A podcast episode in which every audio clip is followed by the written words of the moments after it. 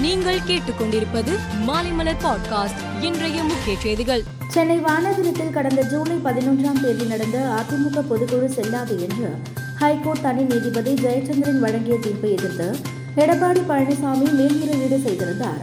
இந்த வழக்கில் அனைத்து தரப்பு வாதங்களையும் கேட்டறிந்த நீதிபதிகள் ஜூலை பதினொன்றாம் தேதி நடந்த அதிமுக பொதுக்குழு செல்லும் என்றும் அதிமுக பொதுக்குழு செல்லாது என்று தனி நீதிபதி அளித்த தீர்ப்பை ரத்து செய்வதாகவும் தீர்ப்பு வழங்கினர்.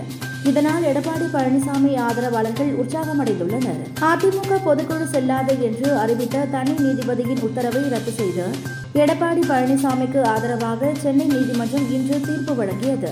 இதுவே இறுதியான தீர்ப்புதான் என்றும் இனிமேல் இரட்டை தலைமை என்ற பேச்சுக்கு இடமே இல்லை. எப்பொழுதும் ஒற்றை தலைமைதான் என்றும் திருப்பூர் மாநகர மாவட்ட செயலாளர் பொள்ளாச்சி ஜெயராமன் எம்எல்ஏ கூறினார். அதிமுக வழக்கில் இன்று எடப்பாடி பழனிசாமிக்கு ஆதரவாக உயர்நீதிமன்றம் தீர்ப்பு வழங்கியுள்ளது. பொதுக்குழு செல்லாது என தனி நீதிபதி ஜெயச்சந்திரன் அளித்த உத்தரவு ரத்து செய்யப்பட்டுள்ள நிலையில் இந்த தீர்ப்பை எதிர்த்து உச்சநீதிமன்றத்தில் மேல்முறையீடு செய்ய உள்ளதாக ஓபிஎஸ் ஆதரவாளர்கள் கூறியுள்ளனர். அதிகார போட்டி பணபலம் ஆகியவற்றால் ஓபிஎஸ் இபிஎஸ் இடையே மோதல் வெடித்துள்ளது. மீண்டும் அவர்களை மூடி கைக்குலிக்கு வைத்து ஒன்று சேர்த்து வைத்தாலும் வைக்கலாம் என்றும் மார்க்சிஸ்ட் கம்யூனிஸ்ட் கட்சியின் மாநில செயலாளர் கே. பாலகிருஷ்ணன் தெரிவித்துள்ளார். தமிழகத்தில் அரசு துறைகளில் காலியாக உள்ள மூன்றரை லட்சம் பணியிடங்களை ஒழிக்க நினைப்பது நியாயமல்ல. இந்த முயற்சியை அரசு கைவிட வேண்டும் என பாமக தலைவர் அன்புமணி ராமதாஸ் வலியுறுத்தியுள்ளார்.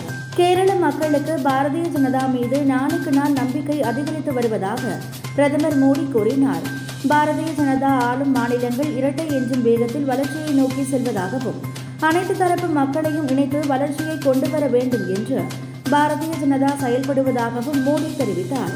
திருப்பதி ஏழுமலையான் கோவிலில் வரும் இருபத்தி ஏழாம் தேதி முதல் அக்டோபர் மாதம் ஐந்தாம் தேதி வரை பிரம்மோற்சவ விழா கொண்டாடப்பட உள்ளது. பக்தர்களின் வசதிக்காக ஆந்திர மாநில அரசு போக்குவரத்து கழகம் சார்பில் நூற்று ஐம்பது சிறப்பு பேருந்துகளும் தமிழக அரசு போக்குவரத்து கழகம் சார்பில் நூற்று ஐம்பது சிறப்பு பேருந்துகளும் இயக்கப்படுகின்றன. மக்கள் புரட்சி காரணமாக நாட்டை விட்டு சென்ற இலங்கை முன்னாள் அதிபர் கோத்தபய ராஜபக்சே நாளை நாடு திரும்ப உள்ளதாக தகவல் வெளியாகியுள்ளது. அவர் மீது இலங்கை மக்கள் இன்னும் கோபமாக இருப்பதால் அவர்கள் மீண்டும் போராட்டத்தில் ஈடுபடலாம் என எதிர்பார்க்கப்படுகிறது. இதனால் கூடுதல் பாதுகாப்பு ஏற்பாடுகள் செய்யப்பட்டுள்ளன. இந்திய கிரிக்கெட் அணியின் கேப்டன் ரோஹித் சர்மாவை போட்டியில் பார்க்கும்போது பலவீனமாக தெரிவதாகவும் அதனால் அவர் கேப்டன் பதவியில் நீண்ட காலம் இருக்க முடியாது எனவும் பாகிஸ்தான் முன்னாள் வீரர் முகமது ஹபீஸ் தெரிவித்துள்ளார். இதற்கு முன்பு ரோஹித்தை இப்படி பார்த்ததில்லை என்று கூறிய அவர் கேப்டன் பதவி ரோஹித் சர்மாவுக்கு கூடுதல் அழுத்தத்தை கொடுத்திருக்கலாம் என்றார். மேலும் செய்திகளுக்கு மாலை மலர் பாட்காஸ்டை பாருங்கள்.